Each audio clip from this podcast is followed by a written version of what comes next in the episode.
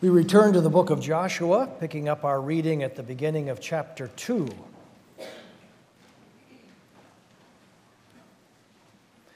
While on the eastern bank of the Jordan, Israel's army prepared for the invasion of Canaan, spies were sent to reconnoiter the area into which the Israelite army was about to move, and in particular, the first fortified city that lay in its path of conquest. That city was Jericho.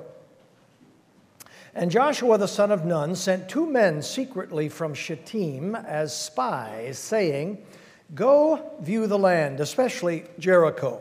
And they went and came into the house of a prostitute whose name was Rahab and lodged there. Shittim, if you remember, was where Israelite men consorted with Moabite women and were led by them into the worship of idols, particularly the Baal of Peor. So the attentive reader and the Israelite who first heard this being read in his synagogue would remember that name very well. He is reminded as the account begins of the danger of Canaanite women and the false gods of the land. Indeed, we read that at Shittim, the men of Israel began to prostitute themselves, a form of the same word as will, is used here to identify Rahab's occupation. That the men go to a prostitute's house to lodge might raise immediate doubts about the spiritual fidelity of these two men. This woman is identified as, as a prostitute. Why? Why is that important? But there's something else. The prostitute is given a name. We don't know the spies' names, but we do know the name of this woman. Why is that? The reader wonders. Obviously, she is going to be the center of the story. Rahab's house was probably an inn or a tavern, the sort of place strangers would not stand out. And it was told to the king of Jericho, Behold, men of Israel have come here tonight to search out the land. To make matters worse, the spies had been unable to avoid detection. The spies were sent secretly, as we read in verse 1, but in maintaining the secrecy of their identity, or the secret of their identity, they were singularly ineffective. Not so much was this the case that it appears that the informants of the king knew not only who they were, but where they were. It doesn't appear that these men were the sharpest knives in the drawer. Then the king of Jericho sent to Rahab, saying, Bring out the men who have come to you, who entered your house, for they have come to search out all the land. They also know what this, that they are spies and what they, have, what they have been assigned to do. Now, the king's command puts Rahab at great risk. If she didn't produce the men, she would be considered an accomplice and punished accordingly. By the way, the so called king of Jericho was hardly a great ruler. He was at most a kinglet who ruled over a small city and its surrounding land. But the woman had taken the two men and hidden them. And she said, True, the men came to me, but I did not know where they were from. And when the gate was about to be closed at dark, the men went out. I do not know where the men went. Pursue them quickly, for you will overtake them. As so often in the Old Testament narrative, when a lie was employed to protect the people of God or to advance some interest of the Lord, the narrator seems to show no concern about the telling of the, uh, the obvious untruth. A professor of mine, in his very fine book on biblical ethics, considered the case of Rahab and at least more honestly than some, acknowledged how very much and how very well she lied. No half truth or equivocation or mental reservation, but a pure fabrication to put the hounds off the scent. In classic Western, they went that away. Probably no particular incident in biblical history has been considered in greater detail by Christian ethicists through the ages as Rahab's lie. It was already an old controversy in Augustine's day. Was it right for her to do what she did in deceiving her king and his servants? If not, Why not? Given that the spies would surely have been caught and executed. If so, how so? Given that we are commanded not to lie. There are many things that have been said and might be said, but for the moment it's enough to say that the ethics of war and the ethics of peace are not the same. To be sure, there are overarching ethical principles that are the same, apply universally in every situation, but it's obvious as well that there are people who do not deserve to be told the truth. If you remember, 38 years before, God Himself ordered spies into the promised land, as we read in Numbers 13. Spies, in the nature of the case, are deceivers, they are liars. Such lies, however, are regrettably necessary in certain extreme situations, but it is part of our loyalty to the Lord to recognize that there will be very few situations in our lives in which it is permissible for us to tell a lie. George Sayer, the biographer of C.S. Lewis, recollects being on a walk with Lewis once. Lewis, as you know, was a great walker. When a fox bedraggled and exhausted, ran by them trying to escape the hunt that was following behind. Oh, poor thing, said Lewis. What shall we do when the hunt comes up? I can already hear them. Oh, I know. I have an idea. He cupped his hands and shouted to the first riders, Hey, gone that away, and pointed to the direction opposite the one the fox had taken. The whole hunt followed his directions. There followed a long discussion about when lying was justifiable, but he boasted delightedly later, later to my wife that he had saved the life of a poor fox and showed no trace of guilt. I'm not so sure that lie passes muster. But what of this?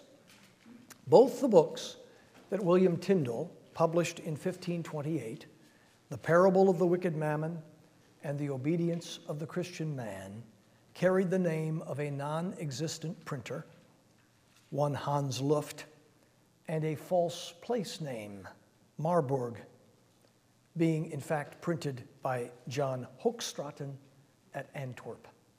This was an effort to protect those who were associated with Tyndale's dissemination of the teaching of the gospel as it had been rediscovered at the time of the Reformation.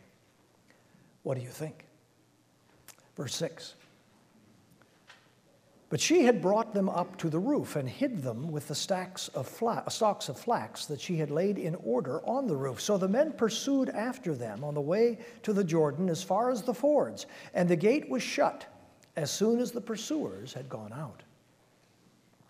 Before the men lay down, she came up to them on the roof and said to the men, I know that the Lord has given you the land, and that the fear of you has fallen upon us and that all the inhabitants of the land melt away before you.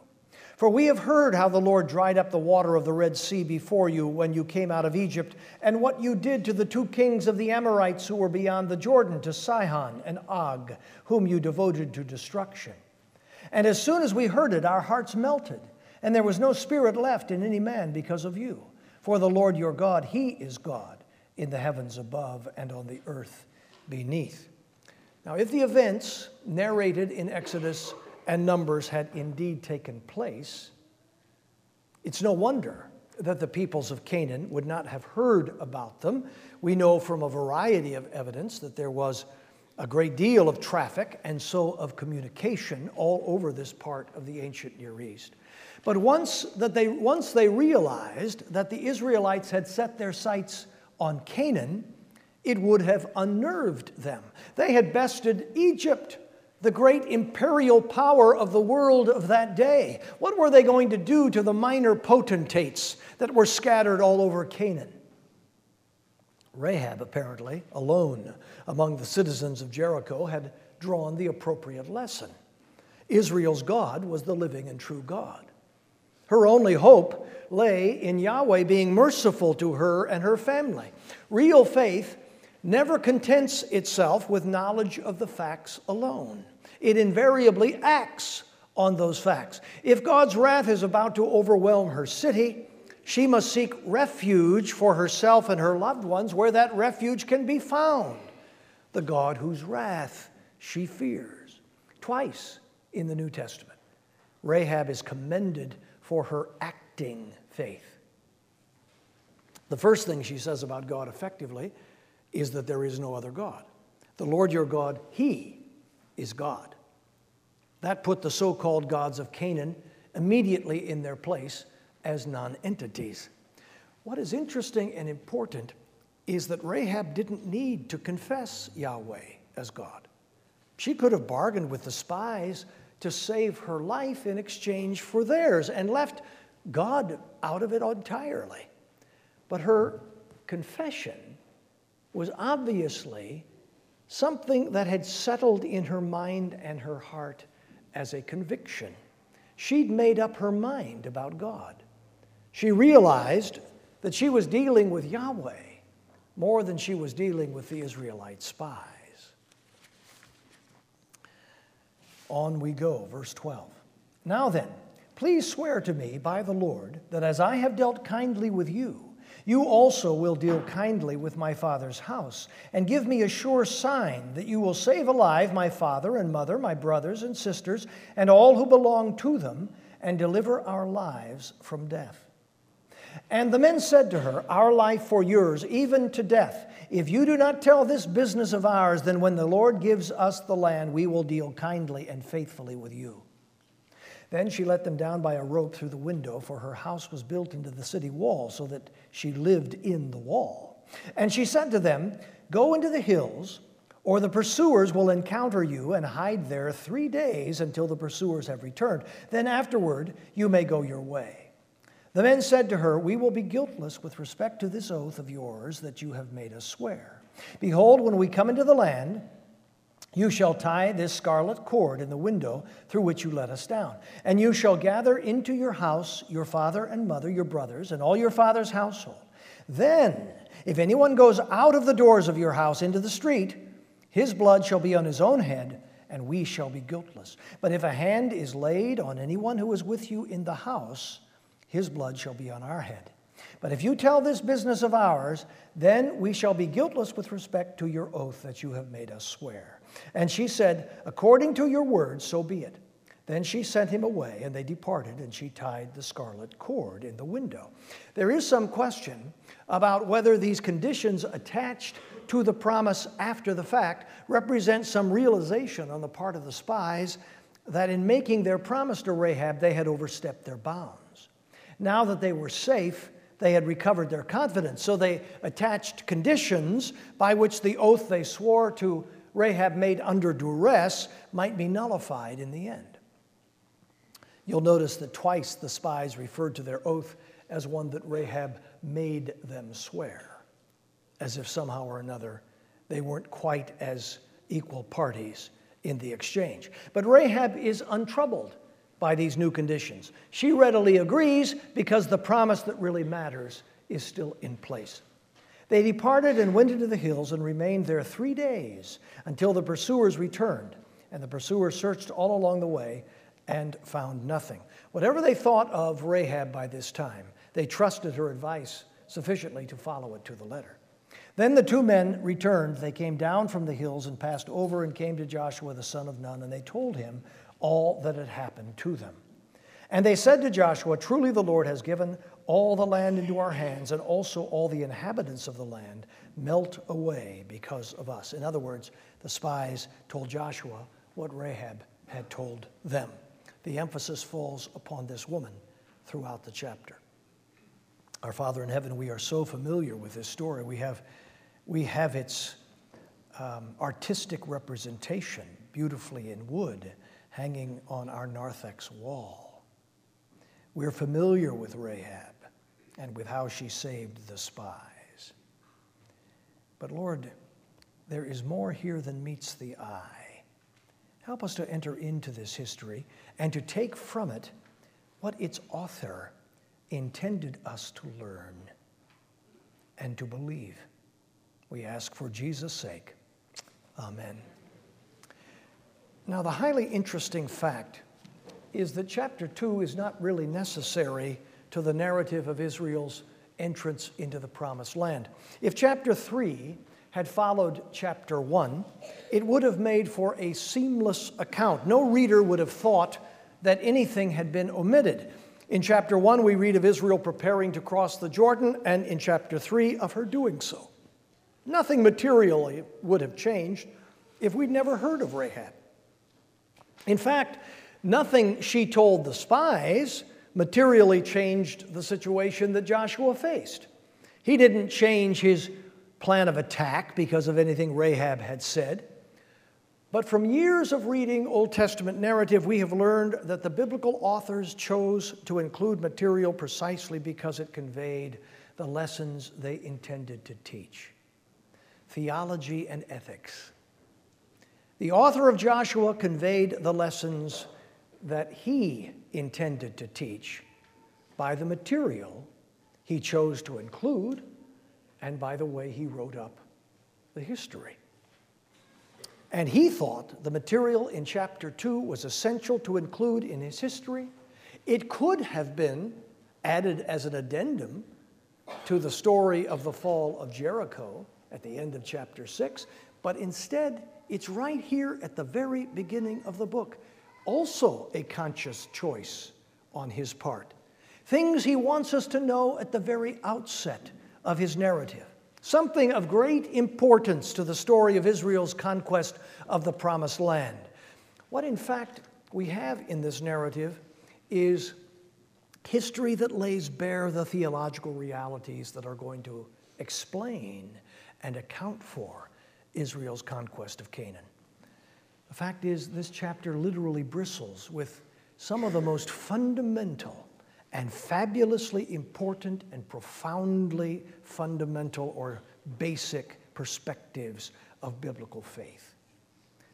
This is its importance, and this explains why so much attention is paid to the first encounter between Israel and a citizen of Canaan. There is first the fundamental assertion of human accountability and the significance of human effort. Israel has to take the promised land. Is she ready to do so? Is she willing to do so?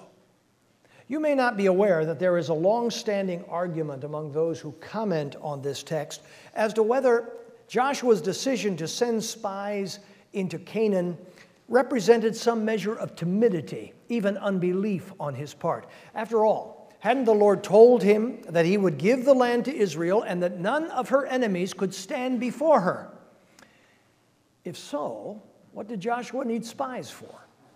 Particularly as it does not appear that they brought back any information that would prove very useful in either tactical or strategic military planning.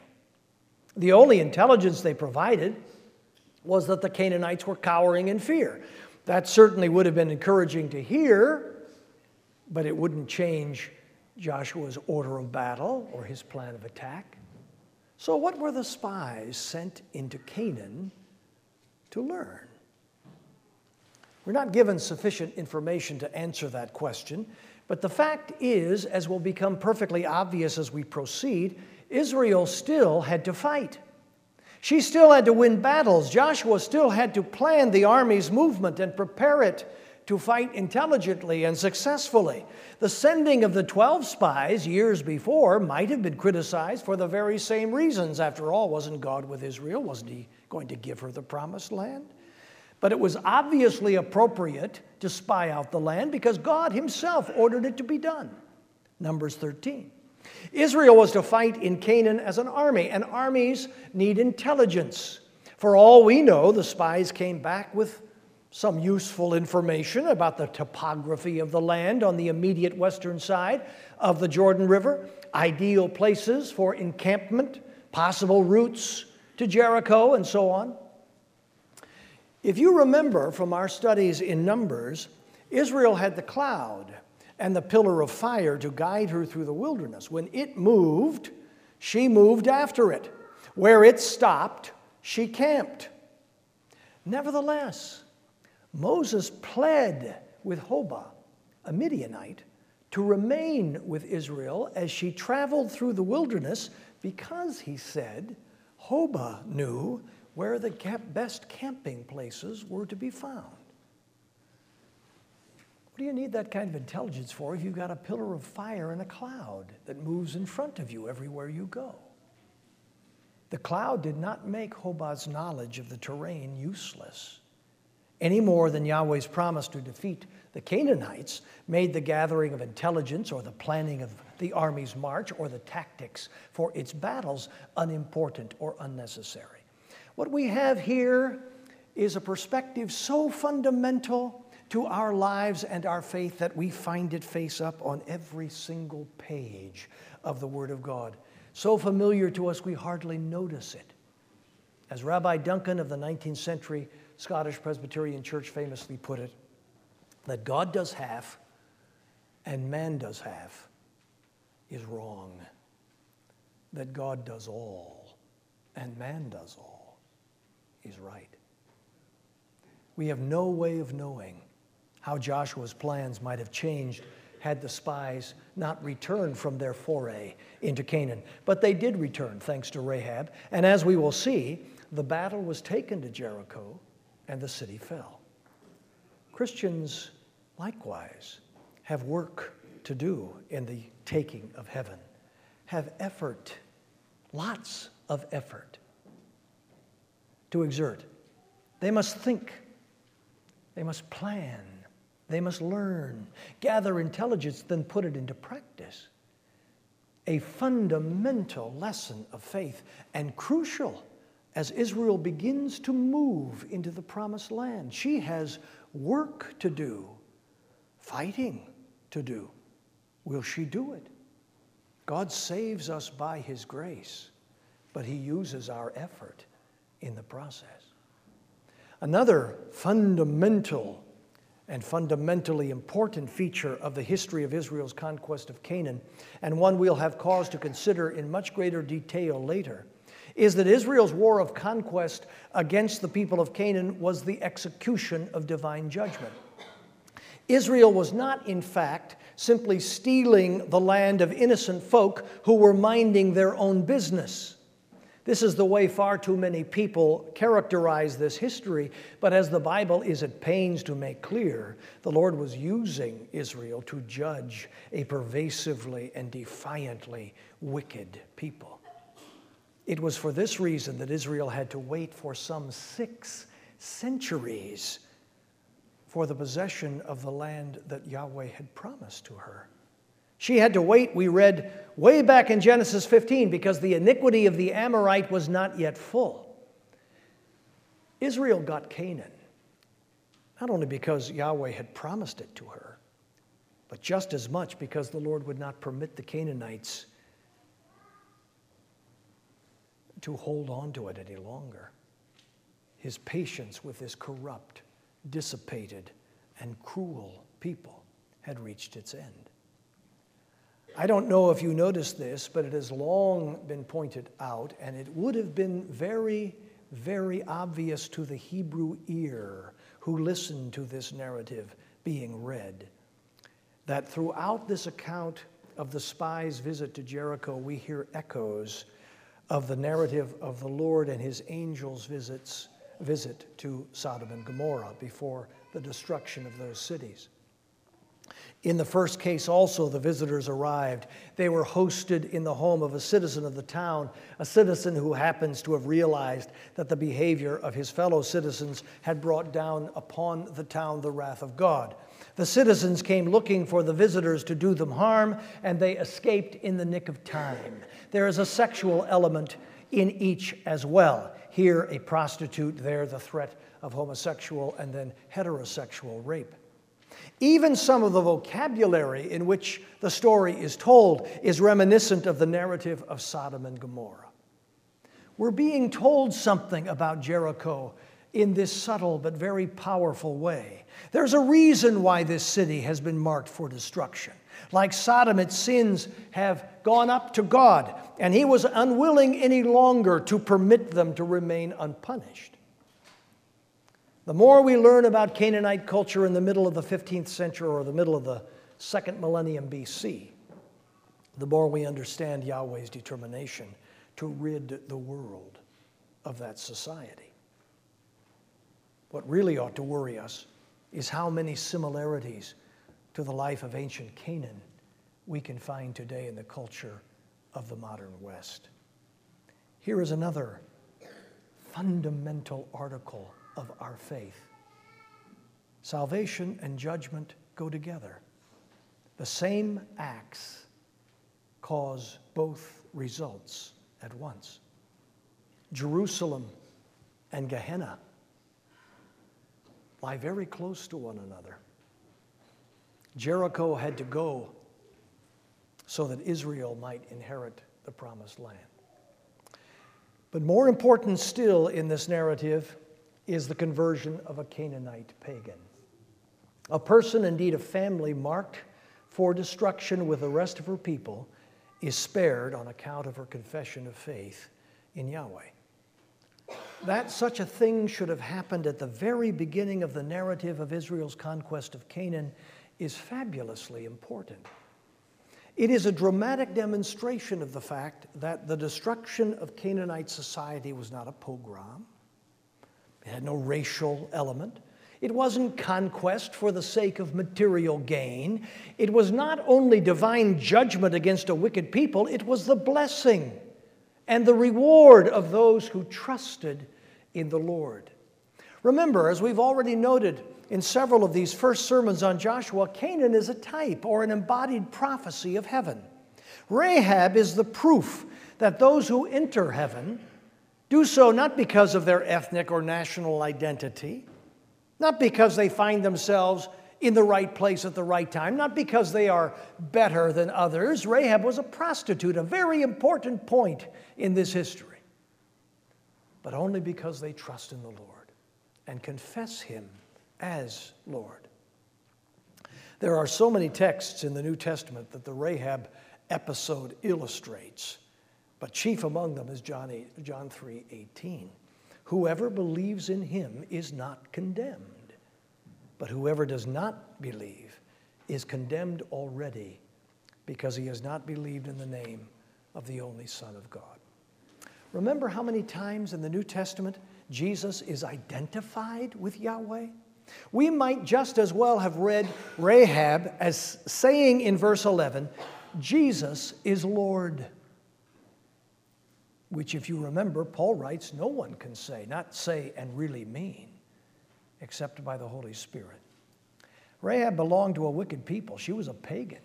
Imagine her earlier life. She had a family, probably not a husband. She would later marry an Israelite man but she made her living in a disreputable and dehumanizing occupation, as disreputable and as dehumanizing in her day as it is in ours. She impresses us here, and perhaps she was a very able woman, but the life of a prostitute is a hard life and would have been still worse in 15th century BC Canaan. She had probably adjusted herself to this life in Canaanite society, brutalized and brutalizing as it was, it never ceases to amaze me what people can get used to. But this woman came to trust in the Lord, and she was saved together with her family. I will be a God to you and to your children after you, was a promise Yahweh made to all who believe in him, whatever their background, however wicked their past. Indeed, We'll read later not only that Rahab became a citizen of Israel, but married an Israelite and became an ancestress of Jesus Christ. While there is no great commission in the Old Testament, the Israelites were never duty bound to make disciples of all nations as we are. Nevertheless, there were not a few who found their way into Israel because they came to believe in Israel's God. Indeed, of the four women who are mentioned in the genealogy of Jesus Christ that we find in Matthew chapter 1, all besides Mary, his mother, were pagan outsiders who came into Israel as believers in the God of Abraham, Isaac, and Jacob. Yahweh had, to be sure, forbidden Israel to enter agreements into agreements with the Canaanites. We read about that in Deuteronomy 7 and Deuteronomy 20. But obviously, that didn't mean Canaanites who confessed Yahweh as Lord. Rahab was added to Israel. Later, Ruth would be. Later still, we read of Naaman the Syrian general who placed his faith in Yahweh during the days of Elisha the prophet. If the door to heaven was not wide open in the age before Pentecost, it was at least ajar, and willing hearts from any people were welcome to enter in. Rahab was not the first Canaanite convert to faith in the living God, or she was the first, but she would not be the last. If you want to know why the author of the book of Joshua thought it so important to report this episode of the spies and Rahab, consider this that the Canaanite lady of ill repute became a hero of Israel's history and an ancestress of the King of Kings is the entire message of the Bible compressed into a single individual's personal history. And if the history of Joshua and the conquest of Canaan is a picture of the salvation of the people of God, and the rest of the Bible teaches us that it is, then Rahab teaches us that anyone can find that salvation if only he or she will believe that God is and that he is the rewarder of those who diligently seek him. How did Rahab learn the truth about Yahweh? How did she come to realize what the lordship of Yahweh meant and what it required of her? We're not told. But then such things have happened times without number ever since. A person becomes a believer in Jesus Christ with little or no help from anybody else. In such cases, the Holy Spirit reminds us that it is He who changes the heart and illuminates the mind. One of the most remarkable Christians of the 20th century was an Indian convert to the Christian faith by the name of Sundar Singh. If you remember his story, still in his early teens, Sundar was brought to faith in Christ out of a wealthy Sikh family in the Punjab that opposed his conversion at every turn. On one occasion, they even tried to poison him. Like Rahab, his conversion to Christ was not the result of an environment that encouraged the Christian faith. Far from it. Better dead than a Christian was the thinking of his Sikh culture and his Sikh family. But in despair about finding the truth and the meaning of life, one night when he was 15 years of age, he had a dream, like the dreams we hear so much of in Muslim conversion stories nowadays, like the dreams, the dream, rather, that you can hear about in the conversion account of Eric Metaxas, whom we know as a congregation. Like Rahab, it was not enough for Singh to believe in Christ, he had to act on his belief, became a Christian sadhu or holy man or traveling preacher. And he spent the rest of his relatively short life traveling through India and nearby countries, especially Nepal and Tibet, preaching Christ to people who often treated him terribly for bringing what they took to be an unwelcome message. Thrown into prisons, jails repeatedly, stoned, bones broken, often sick, having to fend for himself when injured, often very cold, he never wavered once in his service of the king. Hated by the religious leaders of the places to which he went, set upon by mobs, his was a seriously active faith in the Lord. And also, like Rahab, in faith, he carried his family to heaven with him. All the while, Sundar Singh was traveling and preaching the gospel, he was praying for his family at home, the family that had cursed him and had thrown him out of the house when he was 15 years of age. Many others became Christians through his preaching, but all the while he prayed for his family. 14 years after his conversion, his father became a Christian as well, and in the later years of the Sadhu's ministry, his father was his chief supporter. the 15th century before Christ, the 20th century after Christ. It's all the same. Faith laying hold of Yahweh, of Jesus Christ, for oneself and for others. Some of you may remember Marshall McLuhan's famous illustration of the light bulb, often referred to as McLuhan's light bulb. This is the Marshall McLuhan, famous for the adage, the medium is the message, a reminder that technology has its own message, its own power over our perceptions, its own influence over the way we think and what we believe. Imagine entering a pitch black room. McLuhan asks the question how would your, be, your behavior be affected by the darkness? Well, he says you would be more cautious, reserved, careful, unable to see what else or who else was in the room, unable to see the other people's facial expressions. Your communication with people that you encountered would be more guarded. You don't know who or what may be in the room, where whoever or whatever is there is located. You would step very carefully. You would be hesitant, unsure. But if the room is lit, your behavior changes radically. You walk more confidently. You speak with ease and assurance because you can see who is there, how they're reacting to what you say to them. You hardly give a thought. In fact, you don't give a thought to taking your next step because you know where everything is. Nothing has changed in the room only the way you perceive it.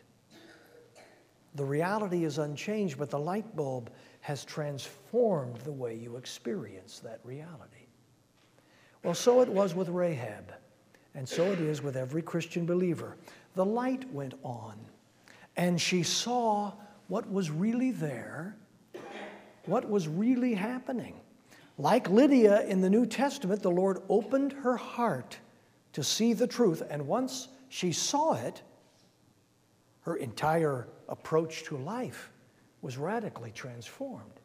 The same reality was bearing down on everyone else in Jericho, but the light bulb went on only in Rahab's mind and heart. And then she took action. And what was that action? She confessed Jesus, Yahweh, as Lord and God, confessed his name and acted accordingly. That's what Israel is going to have to do confess Yahweh's name and act accordingly. And that's what you and I have to do. Every day we live, confess the Lord's name and act accordingly.